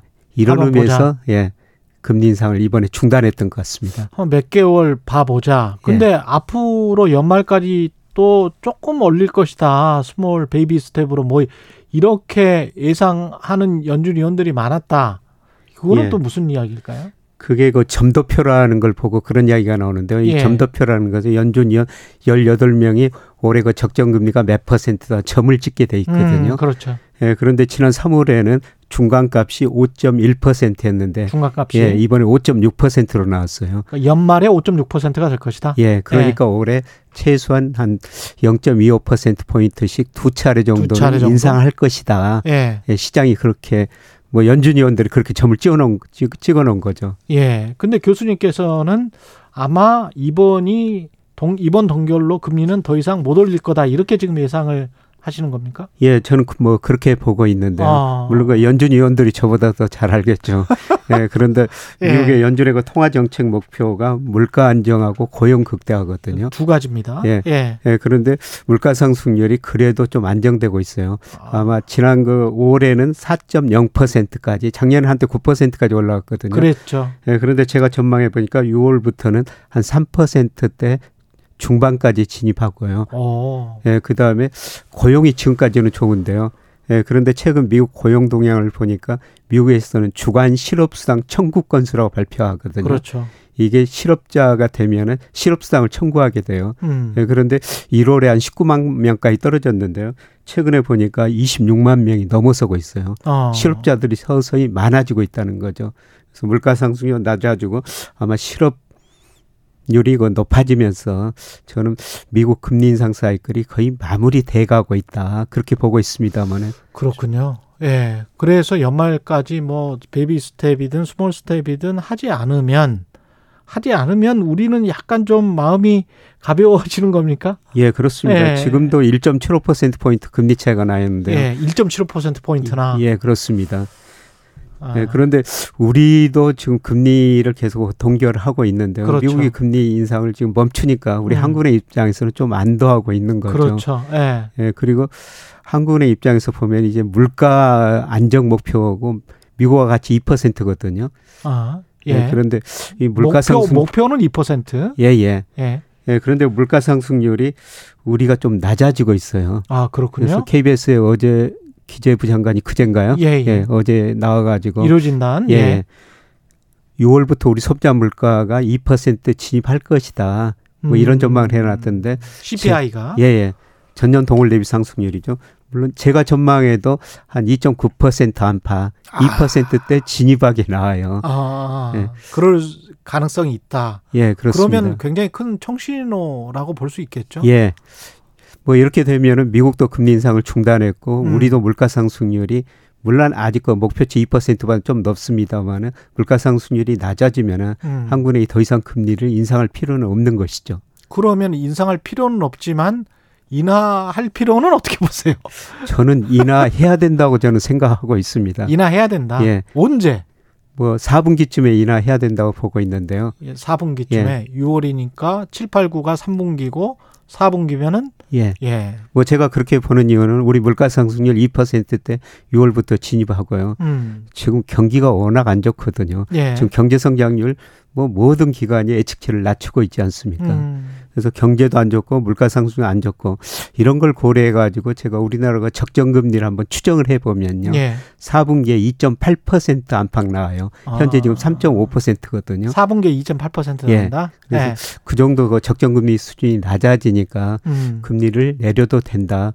물론 그 하는 총재는 지방과 금통위에서 물가가 2% 확신이 들 때까지는 금리 인상 생각하지 말아라. 음. 뭐 이런 거 메시지를 금리 보냈습니다. 금리 인하 생각하지 말아라. 예, 예, 금리 인하 생각하지 마라 그러는데 예. 뭐 4분기 되면 물가 상승도 낮아지고 경기도 나빠지니까 아마 저는 인하할 가능성이 서서히 높아지고 있다. 그리고 아. 내년 상반기에는 인하한다. 그래요? 이렇게 보고 있습니다. 근데 시장은 뭐 이 기준금리하고 약간 다르게 가는 게 지난번에 뭐 주택담보대출은 한참 꺾였다가 예. 요즘은 또 주택담보대출이 조금 올랐단 말이죠. 예. 그 코픽스가 좀 오른 것 같은데. 예, 코픽스는 뭐 지난 5월 달에 3.56%로 예. 전월 3.44%에 비해서 약간 올랐어요. 그랬죠. 근데 코픽스가 오른 것은 예. 예, 채권 시장 은행의 은행이 그 자금 조달 비용이거든요. 음. 은행이 예금 금리를 최근 조금 올리고 그 다음에 저 은행채 수익률이 조금 올라 버렸어요. 은행채 발행이 늘어나다 보니까. 그렇군요. 예, 그런데 저는 이런 금리 상승이 일시적이라고 보고 있습니다. 일시적으로 예, 작년과 오른 10월을 것이다. 예, 정점으로 우리 시장 금리 떨어지고 있고요. 예, 떨어지다가 지금 많이 떨어졌죠, 사실. 음. 뭐 대표적인 시장 금리 우리 정부에서 발표하는 국채 수익률, 국고채 10년 수익률이요. 작년 10월에 3.4.6%까지 올라갔었어요. 4.6 지금 근데 한 최근에 3.5 예, 3.5% 예. 안팎인데요. 최근에 3.2%까지 떨어졌거든요. 그렇죠. 그래서 많이 떨어지다가 떨어진 것에 대한 일시적인 반등이다. 예, 아, 그러네요. 금리는 하락 추세로 접어들었다. 금리를 결정하는 경제 성장률, 물가 상승이 떨어지고 있고요. 예. 우리나라 아직 저축이 투자보다 많습니다. 그렇군요. 이런 걸 보면은 예, 금리는 그 하락 추세로 예, 접어들었다. 하락 추세에서 최근 상승은 일시적이다. 저는 그렇게 보고 있습니다. 일시적이다. 예, 예. 그래서 주택담보대출 수요가 지금 늘고 있는 겁니까? 어느 정도 하락세다 금리가 예. 시중 금리가 하락세다 이렇게 지금 시장은 판단하고 있는 건가요? 예, 금리도 이제 하락하고 음. 그다음에 최근에 집값이 좀 반등했지 않습니까? 예. 예, 그래서 주택담보 대출이 지난 4월, 5월 많이 늘고 있어요. 음. 예.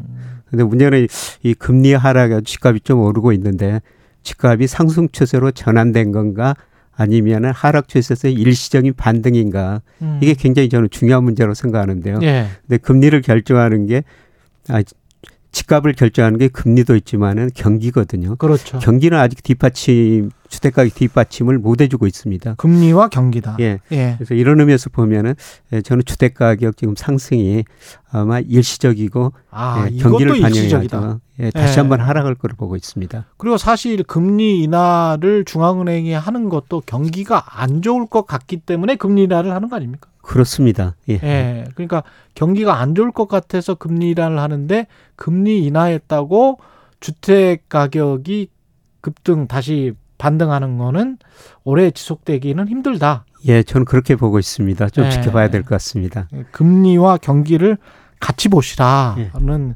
말씀인 것 같고 그러면 그 지금 당장 뭐 집을 저 집값이 좀 오를 것 같아서 집을 산다거나 하는 뭐 지금 당장 매수를 권하는 그런 입장은 아니, 아니시네요. 예, 지금 뭐 서두를 필요는 없고요. 예. 뭐 여러 가지 금리 경제 지표 보면서 좀 지켜볼 필요가 있을 것 같습니다. 예.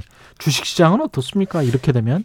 예, 주가는 최근에 미국이나 우리나라 주가가 많이 올랐는데요. 예. 예, 특히 그 미국 국가 부도 위기 넘겼다. 그다음에 금리 인상 중단했다. 음. 이런 것 때문에 미국 주가가 많이 우리 주가도 많이 오르는데요. 예, 그런데 기업 수익, 그 다음에 경제 변수 이런 거를 봐- 평가해 보면 특히 미국 주가가 지금 단기적으로 너무 가대평가돼 있습니다. 예. 예, 그래서 조만간 미국도 하반기 들어가지고 아마 3분기부터 경제 성장이 소비 중심으로 많이 떨어지고 음. 기업 수익도 줄어들 거예요. 음. 이런 걸 반영해 가지고 지금 상반기에 주가가 많이 올랐는데 예. 아마 조만간 미국 주가 중심으로 전 세계 주가가 떨어질 뭐 것이다. 떨어진 폭이 문제인데요. 예. 여기서 추세적으로 계속 오르기보다는 음. 좀 떨어질 가능성이 저는 높다고 아주 보고 있습니다. 제가 반론 차원에서 예. 여기에서 하- 하나 여쭤보면 러셀 지수랄지 이렇게 우리의 주- 중소형 예. 그다음에 제조업에 영향을 미치는 예. 그런 지수는 별로 오르지를 않았고 예. 주로 과거에 우리가 말했던 빵들 같은 기업들이 막 올랐었잖아요. 예, 예. AI하고 관련된 예, AI. 기업들.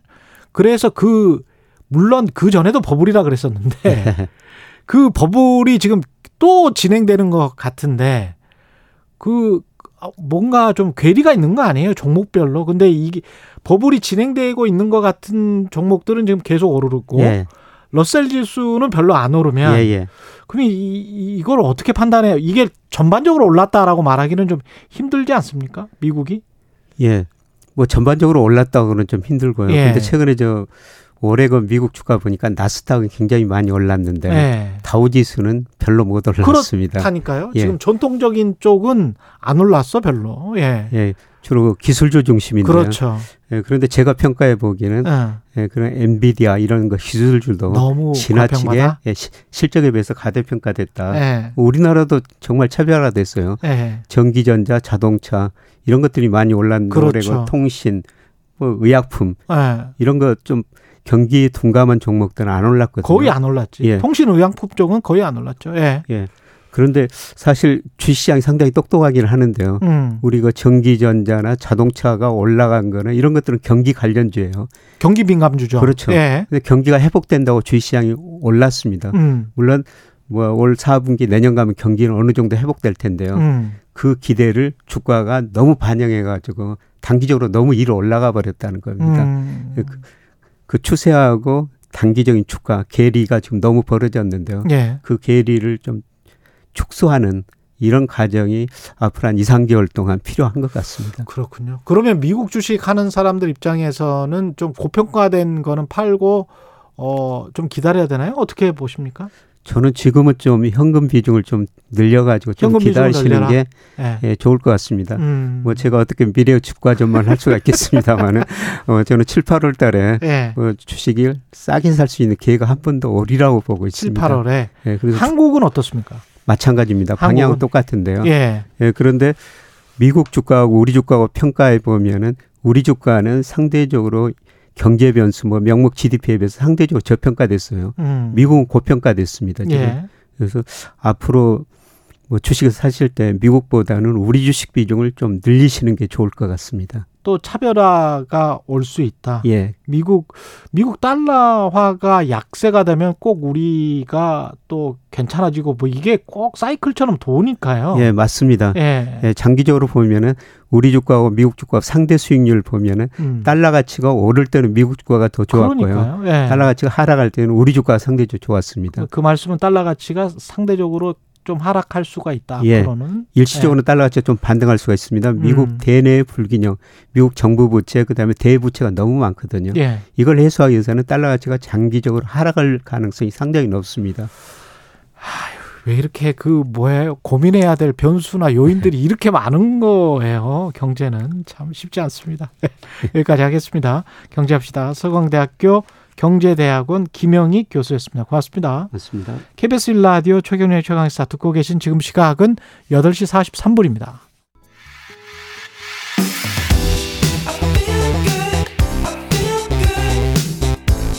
세상에 이익이 되는 방송 최경영의 최강 시사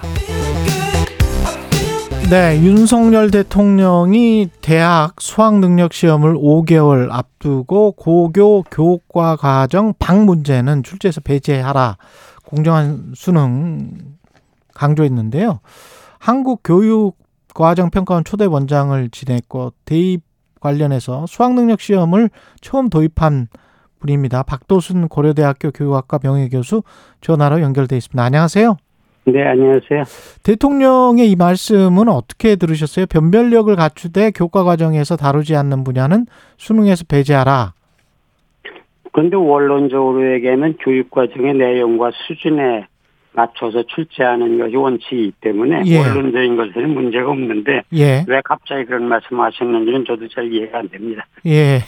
원론적으로는 맞으나 왜 갑자기 근데 그 관련해서 공교육 내용을 보충하는 사교육은 맞기 어렵지만 대학 전공 수준의 비문학 문항 등을 출제하면 사교육에 의존하라는 것 아니냐. 이렇게 이제 지적한 걸 보니까 대통령실이 사교육에 의- 의존하지 않고 시험을 준비할 수 있게 하자. 뭐 이런 뜻인 것 같아요.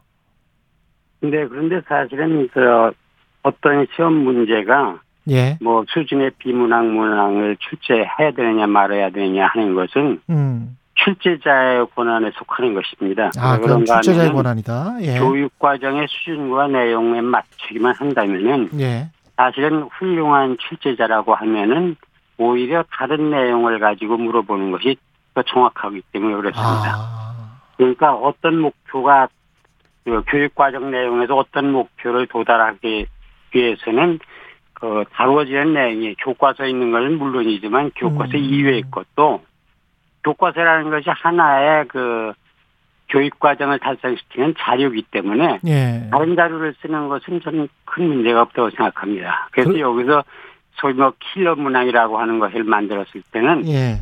그것을 출제한 사람의 출제 의도가 무엇인가가 명확하게 검토되어야 되고 음. 혹시 그것이 문제가 있다고 하면 그건 출제 과정상에서 출제 팀에서 스스로 검토를 하겠죠. 그건.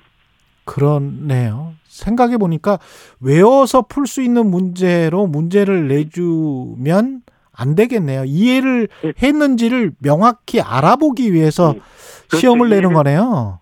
그렇죠. 예를 들면 사고력을 알아보기 위해서 예. 국어 영역이기는 하지만은 뭐 음악 내용을 가지고 물어볼 수도 그렇죠. 있는 거죠. 예. 그러니까 그거랑 우리가 되려고 하는 것이 거기에 있는 것을 기억해서 대답하라는 것이 아니라 음. 그거를 통해서 그 사람이 어떤 사고력을 가지고 있는가를 판단하려고 하는 것이기 때문에 예. 실제로 그 문항을 왜 이렇게 냈느냐는 얘기를 하려면은 전문가들의 검토를 거쳐서 만약 문제가 있으면 그때 얘기가 되는 것이 정확하죠. 그러면 대통령실의 이 발언은 대학 전공 수준의 비문학, 문항 등을 출제하면 사교육에 의존하는 것 아니냐? 이거는 뭐 교육 교육적인 뭐라고 보세요? 이게 교육적입니까? 비교육적입니까? 저는 뭐라- 교육적이지는 않다고 생각합니다. 교육적이지는 그런가 않다. 예. 사교육에 의존하는 건 물론 사교육에 의존하지 않는 건 더 좋은데 음. 문제는 학교에서 모든 사람이 다 어, 적절한 교육을 잘 받는다고 볼 수는 없겠죠. 음. 그리고 또 사교육을 통하면은 어떤 형태로든지 조금 도움이 되는 것 또한 분명하고요. 예. 그렇기 때문에 이그 그런 문항 가지고서 이 사교육이냐 아니냐 하는 건 저는 뭐 잘 납득은 안 되네요. 이게 교육 개혁이 핵심이라고 본다면 교육 개혁 그말 자체가 뭐 워낙 추상적이기 때문에 본질은 뭡니까 이게 이 문제의 본질은 단지 제가 수- 보기에 예. 사교육 문제는 예. 이런 그 시험이나 이런 간단하게 이런 방식 가지고 해결이 안 되고 음. 사교육은 근본적으로는 경쟁 상황에서는 언제나 생기기 마련이죠. 음. 우리가 어떤 방법을 쓰든지 그건 생깁니다. 그러니까 예. 사회 체제 전체 변화가 선행되지 않으면은 예. 사교육 문제를 뭐 간단하게 시험이나 이런 걸 가지고 해결할 수도 없고 예. 이 수능을 뭐 바꾸면 사교육이 안 생긴다는 것도 그건 그 말이 안 됩니다. 예. 이런 걸 경쟁 상태로 상황으로 쓰고 있기 때문에 음. 경쟁에서 조금 이기기 위해서는 조- 조금이라도 어떤 종류의 시험이든지 조금이라도 더 그 사교육을 받으면은 더 집중해서 하면은 효과가 있는 건 사실이거든요. 예. 그렇기 때문에 그걸 뭐 안 된다고 얘기할 수는 없죠. 음, 사회 전체 경쟁 상황을 해소할 수 있는 다른 정책들과 병합해서 가야 될 수밖에 없다. 그런데 수능이라는 입시 입시제도 또는 수능이라는 시험 하나만 가지고 해결할 수 있는 문제들은 결코 아니다 이런 말씀이시네요. 네. 그렇죠. 예를- 그리고 특히 수능에 대해서 논의를 할 적에는 예. 입시 전반에 관해서 다 수능이 어떤 위치를 차지하고 뭘 하는데 쓰는 거냐를 가지고 봐야지 예. 수능만 딱 꼬집 끄집어내갖고 그것이 입시 전체라고 생각하면 좀 곤란해지는 거 아닌가 싶습니다. 그러면 뭔가 교육 개혁을 수능과 연계한 교육 개혁을 한다면 어떤 방향으로 가야 된다고 보세요? 제가 보기엔 늘 그 이 정권이 바뀔 때마다 나온 것이 입시제도 개선이었고 개혁이었었습니다. 예. 근데 지금까지 거의 대부분이 성공을 못했는데 음. 그 가장 중요한 이유가 입시라고 하는 것 한 가지 가지고 해결할 수 있는 게 아니라 음. 사회의 다른 거 예를 들면 대학 서열화가 현재 존재하고 있고 그렇죠. 또뭐 취업의 이익과 불이익이 있고 이런 여러 가지가 다 복합적으로 되어져 있는데 그렇죠. 입시 하나 가지고 해결하려고 하는 것은 그 해결 방안을 찾기가 어렵죠. 음. 그러면 이게 특별히 이런 해결 방안을 찾기 위해서인지 아닌지는 모르겠습니다만은 한국교육과정평가원에 대해서 감사를 한다거나 아니면은 관련한 국장을 경질하거나 무슨 대기 발령을 내리거나 뭐 이런 것들은 뭐라고 봐야 될까요? 저는 제가 처음에 이거 이 교육과정 평가원을 만들 때 청년 사람으로서 생각을 하면은 예. 사실은 국가기관으로 있던 국립교육평가원을 없애고 민간기구로 했던 가장 중요한 이유가 국가기관 수를 줄이면서 민간에서 자율적으로 하는 것을 전제로 한 거라고 볼 수가 있습니다. 음. 만약 그렇다고 한다고라면 교육과정 평가원에 무슨 비리가 있어서 그걸 조사한다면 그건 전혀 별도의 문제지만은 예. 이 문항을 가지고 검토하는 것은 이건 전문가 영역을 침해하는 거라고 볼 수가 있습니다. 교육부에서 어떻게 그 문항의 출제 의도가 뭐고 왜 그걸 했는지 이런 것을 다 따질 사람이 있네. 그건 예를 들면 평가원 자체도 굉장히 어려워서 외부 그렇죠. 전문가를 초청해서 하는 상황인데요. 그렇죠. 예. 그렇기 때문에 제가 보기에 그 뭐 감사를 왜 하는 건지는 저는 정확하게는 모르지만은 예. 적어도 그 문항 자체를 어떻게 냈느냐를 가지고 감사하는 거는 대단히 잘못된 거고 만약 정말 그것이 문제라고 인식을 했다고 그러면은 음. 평가안 보고 그런 거 하지 말라고 그래야죠. 예. 정말 그렇다고 그러면. 근데 그걸 감사해서 해야 민간기구에 대한 감사가 그렇게 이루어져서는 안 된다고 생각합니다. 이게 지금 수능 5개월 앞두고 수능을 콕 집어서 이야기를 한 거는 그러면 이 교육 현장에 어떤 영향을 미칠까요? 이렇게 되면? 그러니까 결국은 수능 예, 여기서 하나 중요하게 생각할 거는요. 예. 수능을 공정하게 하는 거 굉장히 중요해요. 예. 다만 그때 그 공정하게 하는 거라고 하는 게뭘 공정하게 하느냐의 문제예요. 음. 그러니까 타당성 있는 것을 공정하게 해야지 의미가 있는 거죠. 예. 그래서 공정하다는 데는 동의하지만은 그 수능 점수가 타당한 것이냐에 대해서는 사실은 저는 상당히 현재로는 부정적입니다. 아. 왜 그런가 하면은 예. 수능에 의해서 당락이 결정되진다는 말은 수능이 무엇을 재고 있는가를 우리가 생각을 해야 되는데 음. 그 재고 있는 거를 잘 관찰을 해보면은 학력의 아주 작은 일부분만 재고 있어요. 근데 그걸 가지고 당락을 결정하는 것은 그렇게 타당한 것 같지가 않아요. 그리고 우리가 앞으로 4차 사- 산업혁명에서 우리가 어떤 사람을 길러낼 거냐 이런 것을 생각한다고 하면 더욱 타당하지 않다고 생각합니다. 그러면 학력의 작은 부분, 뭐 암기력 같은 것만 지금 측정하고 있다 이렇게 보시는 거예요? 암기력, 암기력만이 아니라 우리가 보통 목표를 하면은 예. 예, 지적인 영역, 정의적인 영역, 기능적인 영역 이렇게 분류를 하는데요. 예. 그 중에서 지적인 영역만 재고, 지적인 영역 중에서도 앞에 있는 뭐 지식 이해 정도만 재고, 음. 그것도 지필 검사에 의해서만 이루어지고, 거기서 얻어진 결과를 가지고 당락을 결정한다는 것은 그 각 개인을 정확하게 판단하기가 어렵다는 뜻입니다. 그렇군요. 그러면은 오히려 그 교수님 입장에서는 그 교수님 생, 생각에는 수능 말고 또 다른 어떤 대학이 자율적으로 시험을 아, 더, 제- 더 봐야 제가- 된다. 제가 보기엔 당연히 그렇습니다. 왜 그런가 음. 하면 지금까지 우리나라 해방의 입시 사례 보면은 예. 문제가 생기면 늘 국가가 관여를 했습니다. 아. 그리고서 그 또 해결을 어떻게 하는가 하면 문제가 되는 부분을 없애버리거나 예. 그런 식으로 해결을 해왔어요. 지금까지 뭐 한 70년 가까운 그 우리 역사를 보면은 예. 그리고 모든 방법은 다 동원을 해봤습니다. 예. 근데 제일 중요한 건요.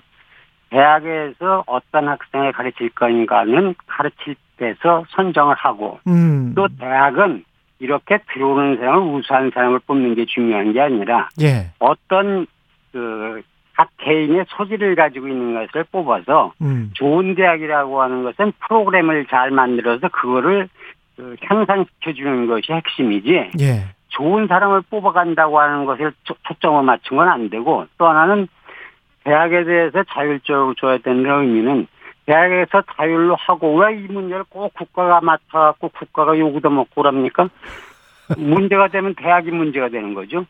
그러면 기, 그래서 예. 제가 보기에 대학을 대학의 자율로 하고 예. 다만 국가가 해주는 것은 대학에서 자기들이 여러 가지 이유 때문에 하기가 어려운 것 예. 이거를 도와주는 것은 동의합니다. 그렇지만 그거를 아예 맡아서 한다든가 예. 국가와에 거의 해당되는 데서 다 해줘서 하는 것 음. 그런 점에서 수능 하나로 뽑는 거는 적절하지가 않다 그렇게 음, 생각합니다. 수능 하나로 뽑는 거는 적절하지가 않다.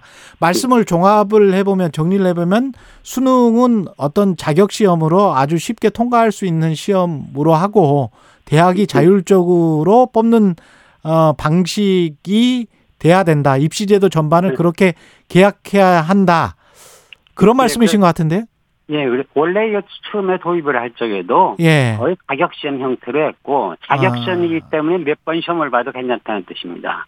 그렇군요. 자격 예. 시험으로해서 몇점 이상이면 우리는 그뭐 우리는 그냥 그 정도면 충분하다고 생각을 했으면 되고 또 음. 그거 하나만을 가지고 뽑는 게 아니라 음. 여러 가지를 다 봐야죠. 각 개인을 판단하려면. 그것에서 그러네. 중요한 것은 개인의 능력이라는 거 하는 것이 그 어떤 부분인가에 따라 다 차이가 있기 때문에 그렇죠. 그 예. 차이가 있는 것을 꼭 능력의 차이라고 보면 안 되죠. 교육이라고 하는. 게 예. 결국은 각 개인이 가지고 있는 어떤 그 내적인 그 잠재력을 잘 찾아내갖고 길러주는 게 교육인데 다른 사람 여기에서 합격한 사람만 잠재력이 있고 다른 사람은 없다. 그, 그런 원리는 맞습니다. 전무지 안 되잖아요.